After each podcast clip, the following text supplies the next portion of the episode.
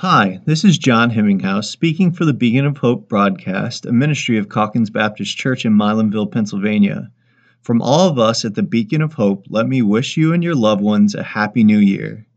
Have you ever been told by a man whom you know to be living an evil life that he's confident that he's on his way to heaven because he's been born again? Or have you ever listened to a preacher who came to the end of a message and told you to simply pray certain words to God to be saved? Is that what it means to be a follower of Christ? Can you go from being a child of the devil to a child of God by simply mouthing certain magic words to God without any intent to repent of your sins and surrender your life to the Lord? In this week's study of a message Jesus himself actually gave during his time on earth, Pastor Jones will examine Christ's own teachings on what it means to be his follower. I warn you, what you're about to hear from the lips of Christ is not what is commonly taught in many churches today. But if you'd like to see for yourself what our Lord taught on the subject of being his disciple, I'd encourage you to get a Bible, turn to the Gospel of Luke, chapter 14 and verse 25, and follow along. Well, it's good to be with you for another Beacon of Hope broadcast, and I do want to wish you a uh, upcoming Happy New Year, Lord willing, as uh, this message is going out on the 27th of December. And um, I had one lady in my church that said, I think a bunch of people are going to stay up on uh, December 31st to make sure the new the, that this year goes out because it's been such a very difficult year for many of us. And yet, um, uh, God is gracious and God is working, um, not just in spite of, but really in the difficult circumstances that we go through. And so we're coming today to another message of Jesus that he uh, preached during his public ministry. And it's really right on top of one that we talked about just a couple weeks ago. And that would be the um, uh, when he was talking about the, the parable of the Great Supper, was the end of that message and we'll so we're picking up today at luke chapter 14 we're looking at verses 25 to 35 and uh, it talks jesus talks in this passage about his standard of discipleship. Discipleship is is the idea of if you want to be a follower of jesus here's what he expects. And i will tell you that as a, a preacher of the gospel one of the major things i want to do in this message is just simply not to water down what the lord said to proclaim what he said um, with the same uh, truths that, that he espoused without trying to change them. And so before we get started, let's ask God's blessing upon his word. Father, we thank you for this opportunity. We thank you for the blessing of being able to study your word and to be able to proclaim it. And Father, we do sense the danger of trying to water down what our Lord said that this is uh, so different, so radical from what uh, is commonly taught today about what it means to be a follower of Christ, that um, we must uh, take your word and not try to change it, but uh, again, proclaim it as honestly and faithfully as we can. And so I pray that we'll do that, and that as folks listen, that you might use this in their lives for their eternal good and for your eternal glory. In Jesus' name, amen. Now, um, if you uh, want to study the Gospels and the life of Christ and um, how the Gospels fit together, Luke chapter 10, verse 1 through all the way through chapter 18 and verse 14 is a section that is completely unique to his Gospel. And the section that we're looking at this morning then is, is fits in that, uh, in that unique section of the Gospel of Luke. Uh, remember that many times the gospel writers' accounts are going to overlap. It's like um, looking at the same situation from different angles. Uh, but again, this section, uh, Jesus is uh, is is uh, being proclaimed by Luke and explained as his ministry, his teaching in ways that are unique uh, to the Gospel of Luke. And when we come to chapters 14 and 15, what you can see is four different excuses that people frequently use to reject Christ as their Lord and Savior. the first one is this idea: I don't want God. And you can see that in the Pharisees' critical spirit in the first six verses of chapter 14. Um, you can also see that in the aversion that many have for God's call, Christ's call for selfless living, to forget about yourself and live for the Lord and for other people. And you also see that uh, particularly in the parable of the Great Supper, where the people rejected the supper that this was was being offered by a very kind and generous man, who, by the way, represents God in the parable. But they they they rejected the supper basically because they didn't like God. They didn't like the man. It wasn't that they wouldn't have enjoyed the supper, they didn't like the man. And that is a picture that many people tragically will, will throw away the blessings of God, peace, joy, eternal life in heaven, really because they don't want God running their lives. They don't want God being an authority over them. So uh, we see this this first excuse. Many people just simply say, "I don't want God." Many others say, "I do not want to pay the high cost of following Jesus. And that is what we're going to be talking about today. As Jesus sets the bar high, he is not uh, compromising what needs to be done if you are going to truly be his follower. And so he'll lay that out, and we'll talk about that in just a few moments. Uh, a, a, third reason why people sometimes reject is they don't like some of the sinners who become followers of God. And you find that in the first couple verses of chapter 15, when Jesus is criticized because of some of the irreligious people, formerly irreligious people, who have come to accept the Lord and are trying to follow him and obey him. And so many people don't like that either. They don't, well, I don't think, you know, this guy who w- w- used to uh, be a, a, terrible person and, and, uh, uh, re- you know, wrecked his home and, and was a terrible father and a, a terrible husband. Why would God save him? Well, I'm thankful for the fact that the Lord is merciful to all who will humble themselves before Him. And then there's a fourth reason why people reject the Lord, and that is they don't like the proud attitude of some who claim to be loyal followers of the Lord. People who've maybe been brought up in church and have, have gone to church very faithfully and, and would, would almost hit you if you tried to get them uh, not to come. And yet they're very proud people and, and irritating to be around because you can tell they just look down at those who are different than they are. And that as well is one of the reasons why people reject the Lord is because they don't like some of the people that claim to be followers of him. Um, you know, it's easy to claim to be a follower of Jesus Christ, however, without truly being committed to him. And the tragedy is that sometimes people are rejecting Christ and using as the excuse they don't like some of Christ's followers. And the truth is, those people that are claiming to be his followers aren't even genuine themselves. And so, I'd like to break down the passages of Jesus talking about what it means to be his disciple into three sections. The first is the largest section by far. It's Christ's message to the lost. It's to a person who is not yet a follower of Jesus, but who is at least considering that. And so in verses 25 to 33, he'll address uh, those of you that might fit that category. And then he has a message to the saved. It's much shorter.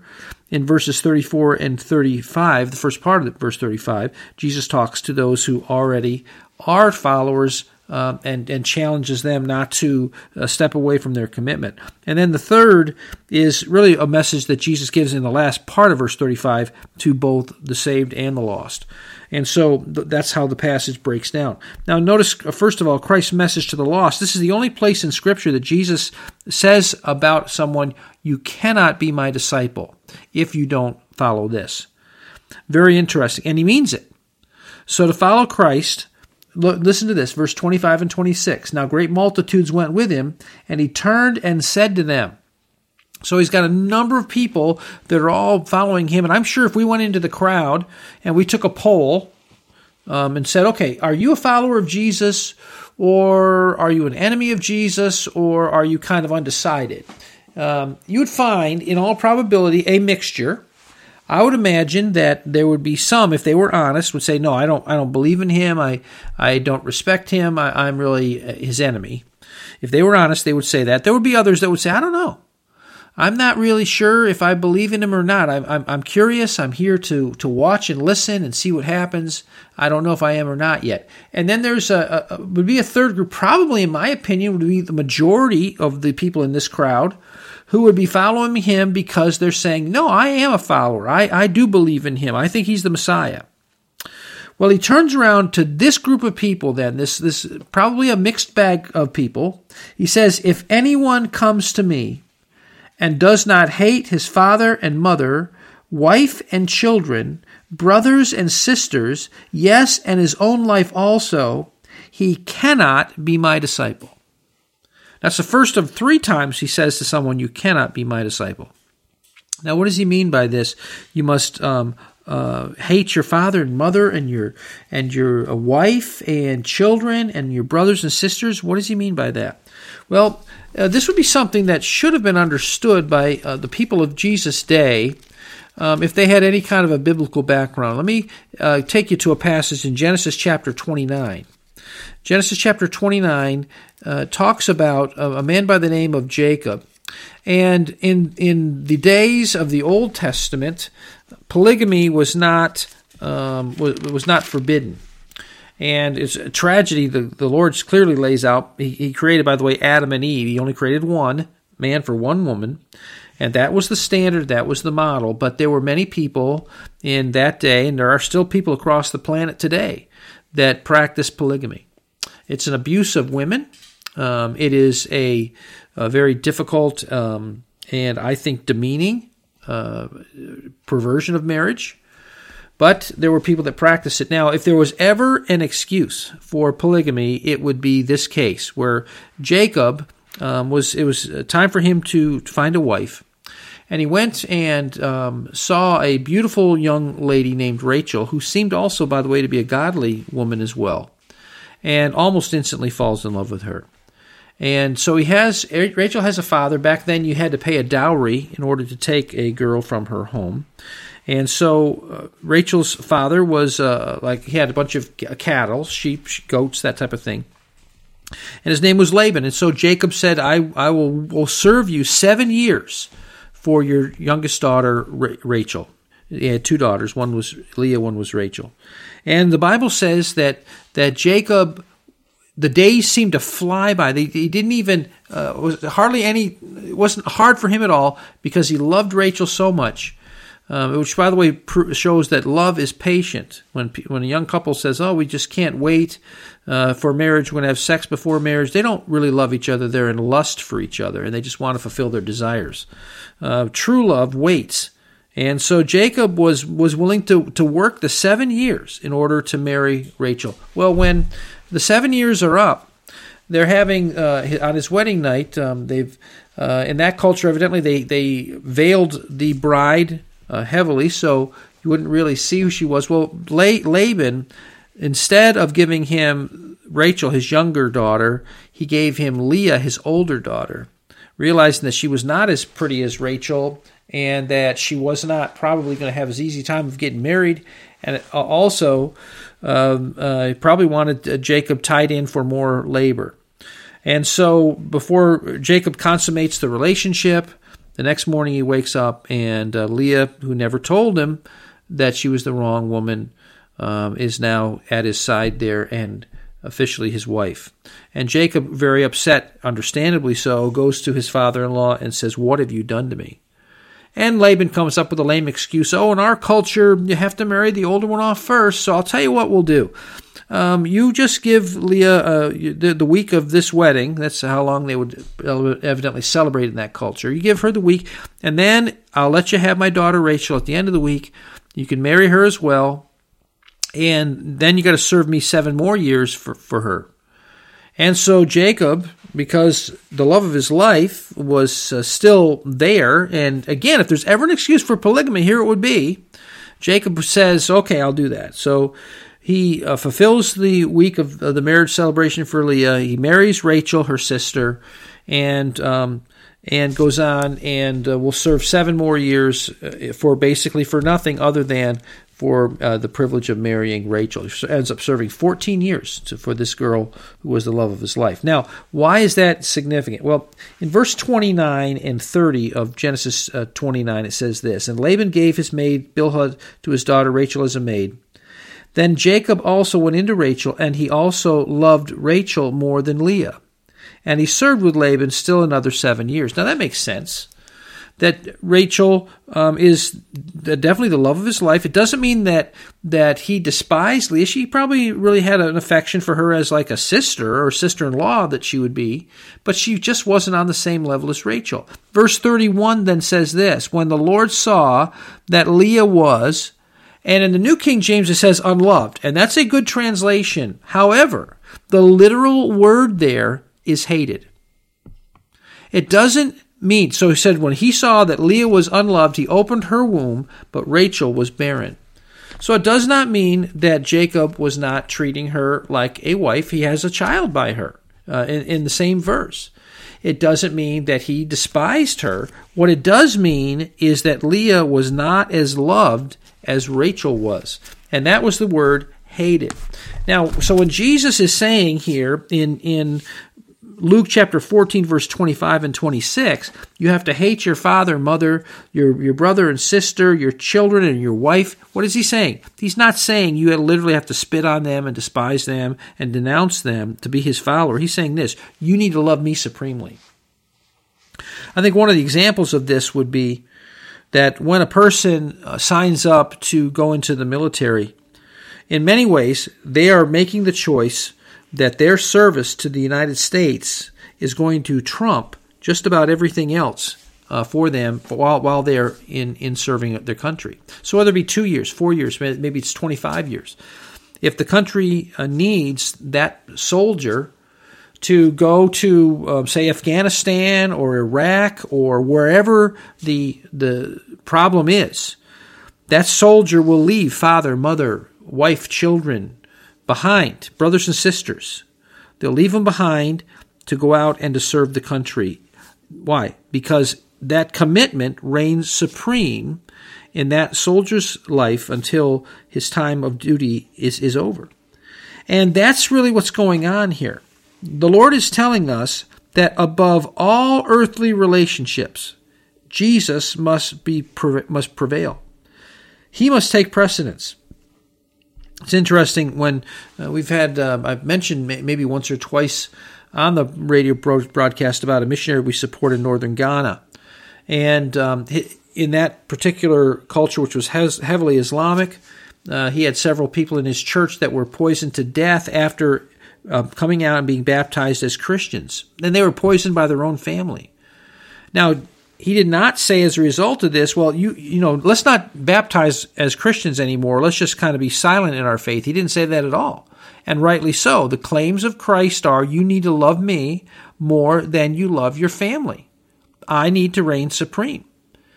And so Christians in, in his church were often told, I don't know if they have to do that now, I think it may have calmed down some, but they were told when you get baptized, you're, you're going to have to move out of your house or you're in risk of being poisoned to death by your own relatives. Again, but Jesus reigns supreme. He reigns supreme. If I, have also seen people that have failed to do this. I remember talking to a man uh, down in the Moscow area, and his family was going to a church that really wasn't preaching the gospel, and he knew it. And he claimed to me to know Christ as Savior, to love the Lord, to want to serve Him. But the bottom line was this he would not leave that dead church the church that was not tr- teaching the proper way to heaven, that was was teaching it's a, it's a matter of works and being a good person and, and, being a member of the church and being baptized and all these other things, was adding all these things into salvation. He knew that was wrong, and yet he was not willing to forsake that church simply because of his uh, loyalty to his family that trumped his loyalty to Christ. That is, that's what Jesus is saying. You can't be my follower if you're going to do that. Think of um, when Jesus said, uh, You can't love a, a wife or husband more than me.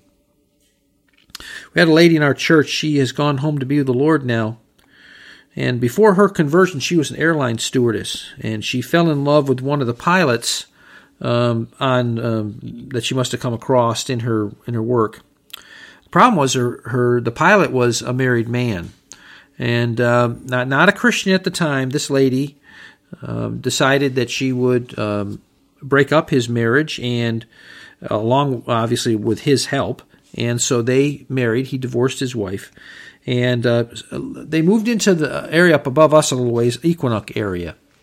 And um, for for several years, uh, she was married to him. Evidently, I don't know exactly what the timetable was. I do know this: that along the way, someone began to share the gospel with her, some Christian books with her, and she began to consider the claims of Christ. When she accepted Jesus as her Savior, and her life began to change.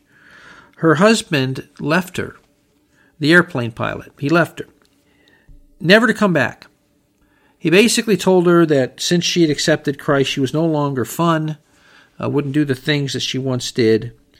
And for the rest of her life, this woman up in the Equinunk area lived by herself, no children. So her only family was our church family.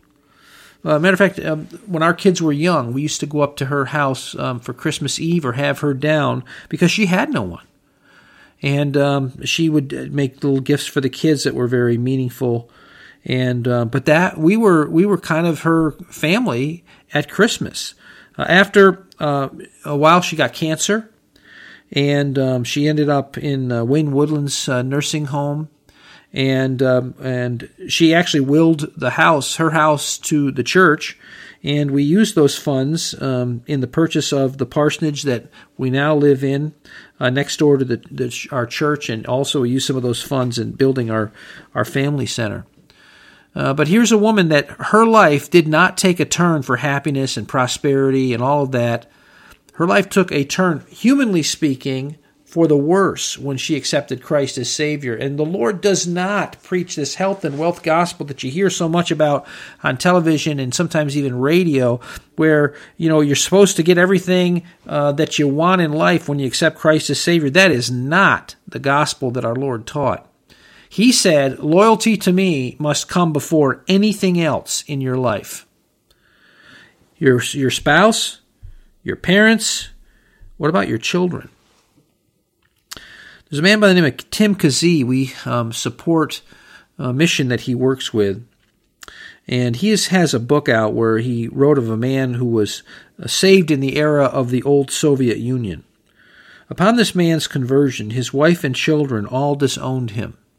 Uh, couldn't understand why he would become a Christian when basically the whole society was atheistic and, and no one who was anyone in society would claim to be a Christian. Uh, no happy ending for this guy either. Uh, I believe he lost a good paying job over the fact of his acceptance of Christ. Um, he suffered greatly as a result of being forsaken by his family, living by himself in a tiny apartment. Uh, Tim, this man who wrote the book, met him at some point in his travels in that area and rightly felt privileged to know a Christian who loved his Lord more than the approval of his family and his society. Um, I don't know if this man is still living or dead. I do know this that he has had a very solitary life after accepting Christ as Savior. He was not patted on the back. People didn't come and jump up and down at his at his baptism. And yet he had God's joy and peace in spite of all that he went through. Jesus said, You can't love your wife, you can't love your children more than me. He even mentioned your brothers and your sisters. Now, we have people in our own church family whose brothers and sisters despise them uh, because they have chosen Jesus and left a dead church in order to follow Christ in baptism and to go to a Bible preaching church where they're going to hear the Word of God on a weekly basis.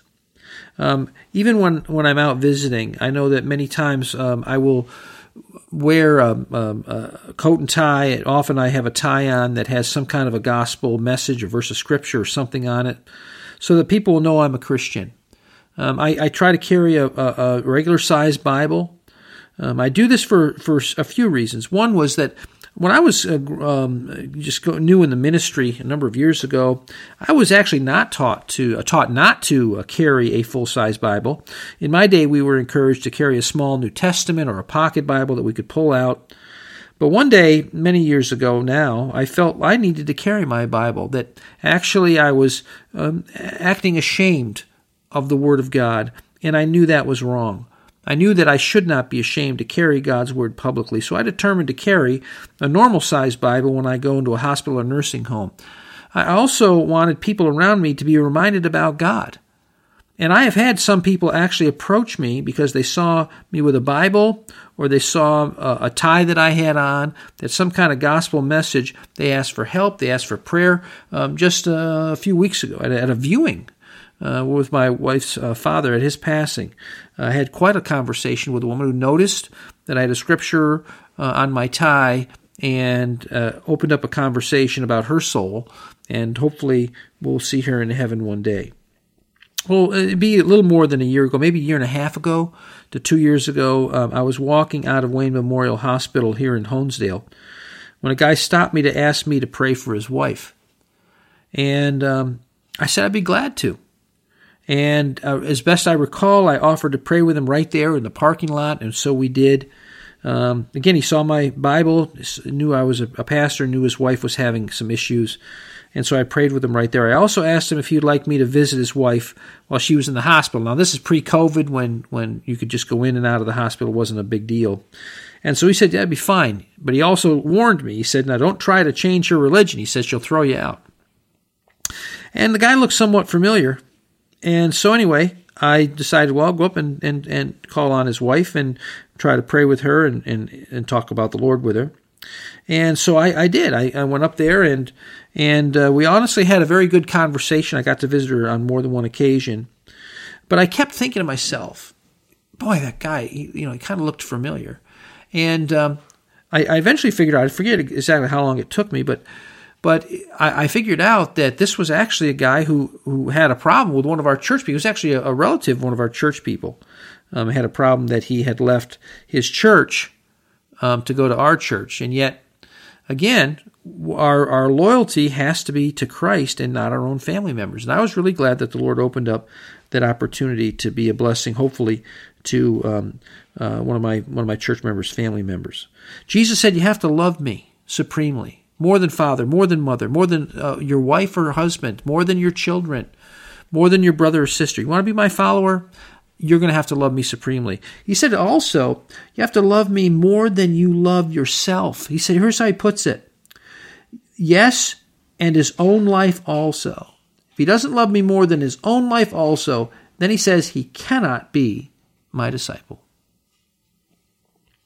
So, what if knowing and walking with Christ means that your earthly life has no happy ending? What if you end up like uh, the stewardess I talked about, who lived the rest of her life alone, or the man over in the former, former Soviet Union, who, as far as I know, may still be living a life where he's been rejected by friends and family?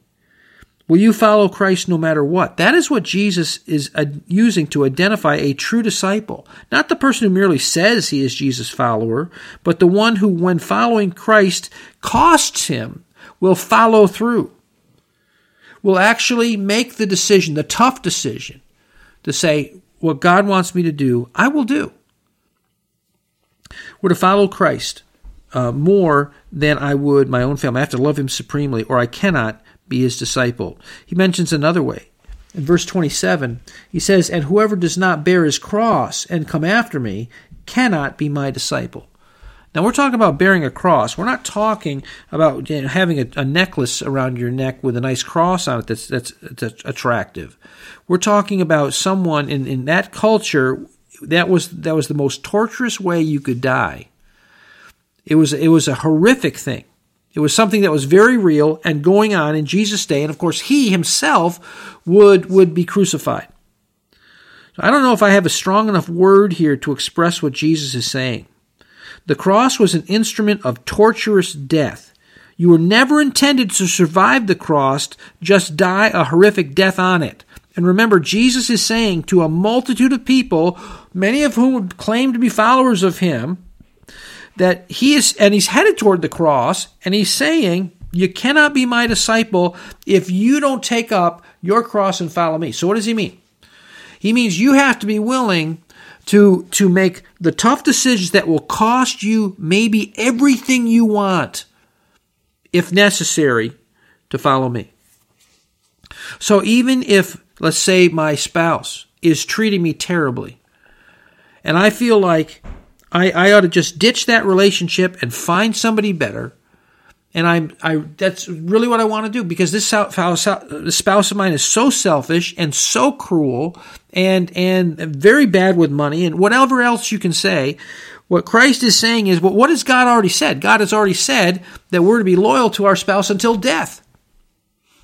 The man shall leave his father and mother, cleave to his wife, they shall be one flesh. Jesus said himself, What God has joined together, let not man put asunder. Now, you can make up all kinds of excuses, but what Jesus is saying is this take up your cross. If it means torture to yourself, obey me. Someone says, Well, I have to lie. Uh, my, my, my workplace demands it. Maybe I'm in sales. Maybe I'm in some other uh, um, uh, area of business and, and you just standard operating procedure. I'm not going to be able to keep my job if I am not dishonest. Jesus is saying, pick up your cross if you're going to follow me. He's not saying, well, I'll, I'll understand you're cheating, or I'll understand you uh, um, ditching your spouse for someone else. I, he's not saying that. He's saying this pick up your cross and follow me. Obey me. Obey me. Now, that's what being, he says, if you don't, you can't call yourself my disciple. You're not one of my disciples. Doesn't matter you, whether you call it yourself or not. You says you can't be my disciple if you can't follow me. Now, he gives another area of obedience uh, where he says, again, if you can't do this, you can't be my disciple. It's verse uh, uh 27, verse 28, excuse me, down to verse 33. For, for which of you intending to build a tower does not sit down first and count the cost, whether he have enough to finish it, lest after he has laid the foundation and is not able to finish, all who see it begin to mock him, saying, This man began to build and was not able to finish. Or what king, going to make war against another king, does not sit down first and consider whether he is able to, with 10,000 to meet him who comes against him with 20,000, or else, while the other is still a great way off, he sends a delegation and, and asks conditions of peace? So likewise, whoever of you does not forsake all that he has cannot be my disciple. So I have to be willing to forsake all human relationships. He, Jesus has to be superior and come first over all human relationships. Jesus Christ also has to be followed no matter the sacrifice. Take up your cross and follow me. And now Jesus is saying to be my disciple, you have to forsake all ownership of everything you have, all your possessions. The idea here is that Christ now owns you and all you possess, including your wealth, your health, your family, can I ask an obvious question at this point? How can Jesus make such demands of his followers? I don't know a, a human being that would try this. And can I I remember when I was studying for this message originally, that's exactly what came into my mind. It's like how how can Christ make such demands? And the answer is because he's God. That's why. Because he's God who created you. He's the God who, who died to save you from your sins. This is what the true God deserves, is it not? This is what he deserves. And he's he's just not backing away from the reality of what he deserves. And it's so so typical today that in, in all of our churches across the country, many, many times across the world, we try to make Christianity out to be such a, a, thing of glory and, and wealth and health, and we're all uh, just happy all the time, and there's nothing that ever goes wrong, and our, our kids are always smart and they grow up to be um, great citizens. That is not the picture Christ is drawing here. And he's the one that is the one defining what discipleship is. He is saying, You need to follow me no matter what. No matter what it may cost you. I think about a lady in our church when I first came here back in 1996 and hadn't been here very long. And I was coming down the road toward my house, and her son flashed me down um, from behind with his car, headlights flashing. And so I pulled over, and he ran up and he said, My father um, is in complete cardiac arrest. They've taken him to the hospital. So I, I was just a, a couple minutes, literally, from the house. So I stopped in the house changed real quick, ran down to the hospital. By the time I got out of the hospital, a good friend of mine who was on the ambulance, uh, one of the ambulance workers, I don't, I don't know if he was actually on that particular call, but he was at the hospital by then, comes out weeping. He said, We were unable to save him. He's gone. Now, his wife does not know that yet. She's a godly woman, a member of our church. And so I walked in on that scene as the uh, nurses sit down, one on each side of this dear godly lady, and tell them that her husband has, has just passed away. Now, when a person is in that kind of a stressful situation where her life on earth, her life on earth was forever changed at that moment, it's kind of hard to fake your Christianity at that point. And yet, what I saw uh, has, has impressed me to this day. The woman looked at, at those two nurses and through tears said, I don't know if you know Christ as Savior or not, but she said, if you don't, you need to know Him because you could never go through something like I'm going through right now without Him. And you know, what, what was she showing? She was showing an attitude that though the Lord had taken the most dear person on earth to her, she was not going to spit in God's face and be angry about it. She was going to actually be a witness for her Lord because God is God in her life. That's what Jesus is really saying. He's saying, if you're going to be my disciple, I need to be your God. And as your God, that means I own all your possessions. As your God, you need to follow me, whatever the sacrifice. As your God, all human relationships are in submission to me. That's what Jesus is saying. And he says, if you can't do that, you can't be my disciple. Don't call yourself my follower. That's what he's saying. Now, notice Christ's message then to the saved. Just a couple things here. It's uh, verse 34 and the first part of verse 35 of Luke 14. He says, Salt is good, but if the salt has lost its flavor, how shall it be seasoned? It is neither fit for the land nor for the dunghill, but men throw it out. What's his message to the saved? And again, remember, there's he's very popular at this point. There are a multitude of people behind him, following him. And what he's saying, he's saying about salt, and that was a, it's a picture of the believer in the Sermon on the Mount. Jesus said to his followers, those who were truly his followers, he said, "You are the salt of the earth." So um, when he says when the salt has lost its savor, when it's lost, um, when, when I was trying to come up with the right word when, when I originally preached this, and, and one of the guys spoke up in the congregation, says, when it's lost its saltiness, and that's about the way you can describe it. Um, when the when the salt is, loses its its flavor, its, its salt, its pungency, um, then it's a picture of the Christian losing his purpose. And the purpose of being on this planet as a Christian is not to, to have an easy life, a fun life. It's not to get to do all these things I want to do. It's not to fulfill my bucket list and, and have all these things that I spend on myself. Your, your purpose as a Christian on earth, if you truly are Jesus' disciple, is to follow him. That means following his example. That means obeying his commandments. That means loving other people, whether they love you back or not. That means trying to serve God with all your heart, soul, and mind, and, and, and your neighbor as yourself, and your Christian brother, you're to love, love him as Jesus loves you. That's what being a Christian is all about. And when we stray from that purpose, it's like the salt that loses its, its flavor. Now, what did salt do in Jesus' day? Well, salt preserved meat was one of the major uses for it. It also brought flavor or enjoyment of the meat or other foods and it also could purify a wound.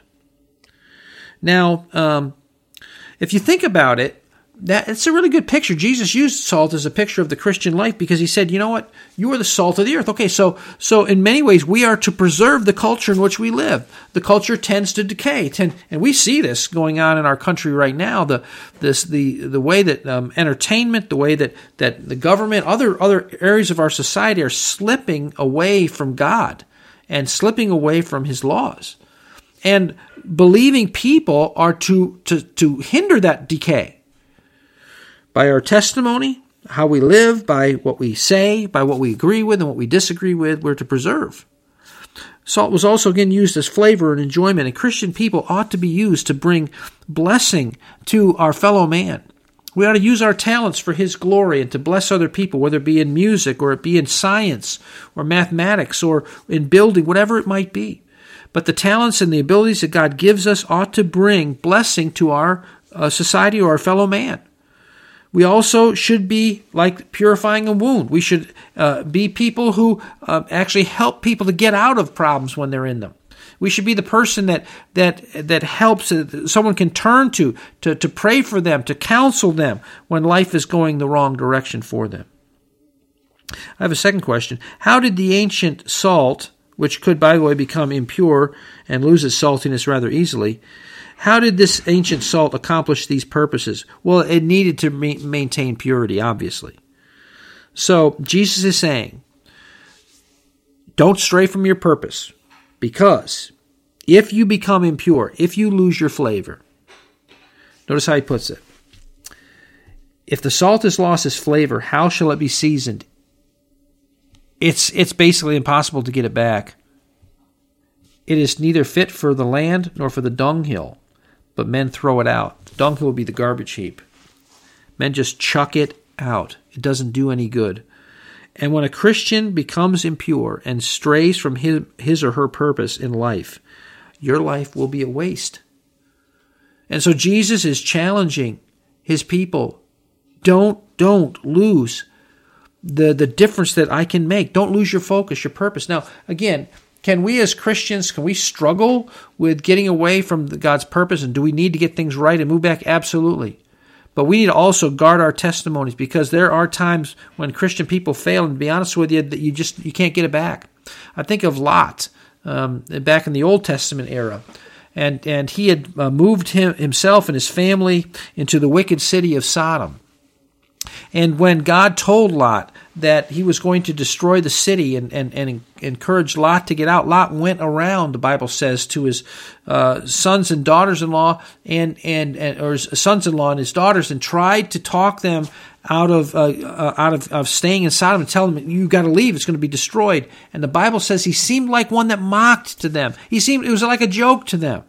He had lost his his moral authority. He lost his testimony. And they didn't take him for real. For too long, he had compromised with the wickedness of his day. He had become much more like the wicked people around him.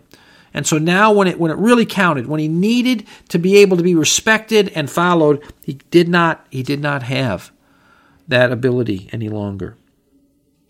Think about a friend of mine who who at one time was a godly witness and um, was being used of the Lord. And um, got to the place where he made some really bad moral decisions and blew up his marriage and was involved in, in some immoral things. And and as a result of that uh, many in many different ways his testimony was just basically shot through. And um, at the end of his life he really was not able to do much good for the lord. Jesus is, is warning the believer here don't stray from your purpose. Don't lose your pungency. Don't get away from being the person that God has meant you to be. Don't waste your life. And then he has a it's just a brief statement to both the saved and the lost as he wraps this message up. It's a very simple statement. He who has ears to hear, let him hear. The idea of Christ's message now uh, to the saved and the lost. Now he's talked to the lost people about what it means to be a disciple, and he's not painted a rosy picture. And he talked to the believers. If you're like you're like salt, don't lose your focus, don't lose your your your flavor. Now he's saying to everybody, if you have ears to hear, hear. Now notice whom Jesus is address, addressing. It's, it's what I would call the spiritually sensitive people, he who has ears to hear, which obviously begs the question, are there not then people who do not have ears to hear, who do not um, have a, a soft heart toward the Lord? And the answer is absolutely. Matter of fact, if somehow miraculously you are a hard-hearted person and you've only and you've I don't know why you'd have kept listening to me this long, but if that's where you're at, and, and honestly, you you are, have a heart that is hardened against God, can I warn you that you tend to hear only what you want to hear? For instance, if your heart is hard against God and you want to find fault, you will find something that you can find fault with. Uh, whether it be a preacher, whether it be my words or someone else's words, if you want a hard heart, if you want to resist the Lord, you can find something to find fault with. If you want to get angry, you can hear something that will offend you. If you want to fool yourself into thinking you're saved, even though in your heart of hearts you know you're not, you will find something that gives you false assurance. if you want to justify some sin that you're clinging to, if you want to find something that will help you to further deaden your corrupted conscience, you can find that. If you want to do something wrong, that you find an, uh, want to find an excuse to uh, convince yourself that God is somehow okay with even a clearly sinful act that you want to commit, you can find an excuse. You can find something that you can grab onto, and uh, but you're not hearing what God wants you to hear. Let me just say it to you this way if you are, are, are a hard hearted person, you will hear what you want to hear. But if you are a spiritually sensitive person, you will hear what God wants you to hear. And so Jesus, tragically, is not even addressing the hard hearted. He will at other times, and it's often with great warning. And I would warn you if you are hard hearted uh, to to turn from your rebellion against God as, as as kindly as I can. Turn from your rebellion against God. You, it is not a good end that you're facing. But Jesus is specifically addressing people who do have a spiritually sensitive heart. He said, if you have ears to hear, if you're willing, if you actually have the ability to, to, to instead of reading into what I'm saying, to actually hear what I'm saying, to actually understand what I'm saying, if you have those kind of ears to listen and really believe what I'm saying to you, then, then don't just listen, do something about it. That's what the idea of he who has ears to hear, let him hear means this do something about it. 14 times in the New Testament, this statement is recorded from the lips of Christ. Now, sometimes it's the same message. So, but the reality is, 14 different times in the New Testament, Jesus says this thing He that has ears to hear, let him hear. He's calling to those who are hearing the truth and really understanding it to say this okay, if you understand the truth, then practice it. Let me give you an example of what I'm talking about. Proverbs chapter 5, verse 7 and 8 says this Therefore, hear now, my children, and do not depart from the words of my mouth. You see how hearing and then not departing from the words of his mouth, actually practicing what he's saying? Next verse. Remove your way far from her, talking about an immoral woman do not go near the door of her house. So Solomon starts out by saying, okay, I want you to listen to me. And then, but listening involves obeying. It's not merely understanding what Solomon has said, it's actually practicing it. And that is what Jesus is saying. If you have ears to hear, hear. Do something about it. Live it. So let me just give you some conclusions and then I'll give you a couple applications, maybe three. Number one, on the conclusions, Jesus is not teaching you should come to him so you can get all you want in this life. If, if you're if you're thinking the Christianity is your best life now, you're on the wrong road. You really are. Jesus is not teaching that at all. Jesus instead, number two, is demanding your full love and surrender to be his disciple. That's what he's doing. Thirdly, Jesus is demanding what only God could demand. And that's why he's God. That's why he has the right to do it. Fourthly, Jesus addressed the crowd, but spoke specifically to those with the heart to listen. He who has ears to hear, let him hear. Fifthly, once you have heard God's voice, you must decide if you will obey. God doesn't force you. That's going to be your choice. If you have ears to hear, Jesus is saying, then hear, then do something about it. So if you're lost here today, I, I, I just beg you to count the cost of following Christ. Notice, I, and I'm not painting a rosy picture. Can I also ask you to count the cost of not following Him? Because I'll tell you this when you run your own life, it doesn't end well. It doesn't end well on this planet, let alone on the, uh, when, when you step out into eternity. When you'll be under the wrath of God because you fought, you sided with Satan, God's enemy, rather than siding with the Lord. You have to count the cost of following Christ, but I'd encourage you to count the cost of not following Him as well. If you're saved, do not stray from following Christ and fulfilling your purpose. Don't don't lose your your saltiness. Don't lose your flavor.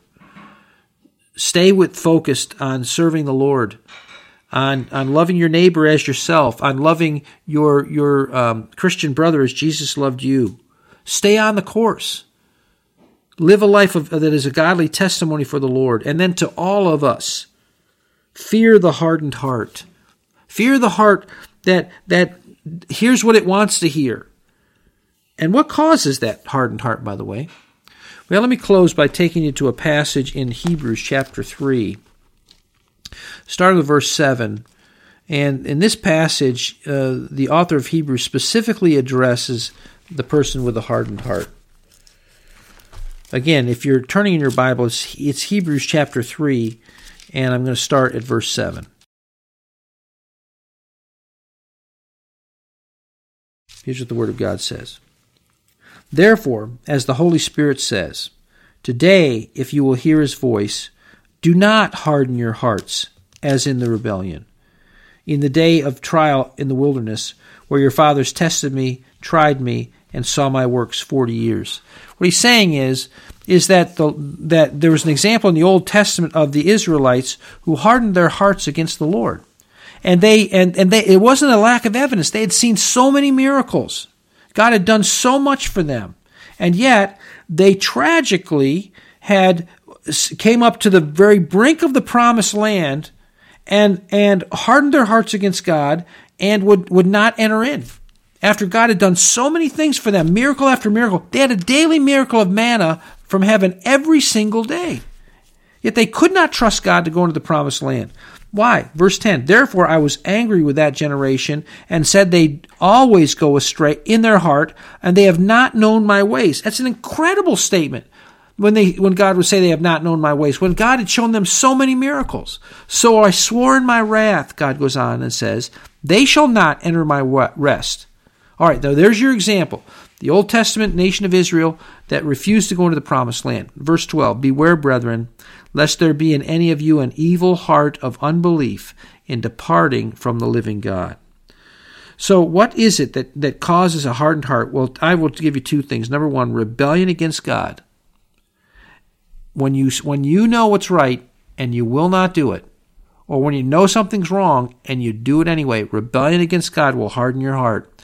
And a second thing is unbelief in the truth revealed by God. Once God has shown you the truth, and God had told them to go into the promised land, they rebelled against that and they refused. Why did they do that? Because they refused to believe that He would take care of them. So, what, is the, what does the author say here? of Hebrews, he says, But exhort one another daily while it is called today, lest any of you be hardened through the deceitfulness of sin. May God help you. Not to harden your heart. If you have ears to hear the truth, if you haven't distorted what I've said, and you've understood what Jesus is saying about being his disciple, if you have ears to hear, then hear. Then follow through and obey. Come to Christ today if you haven't.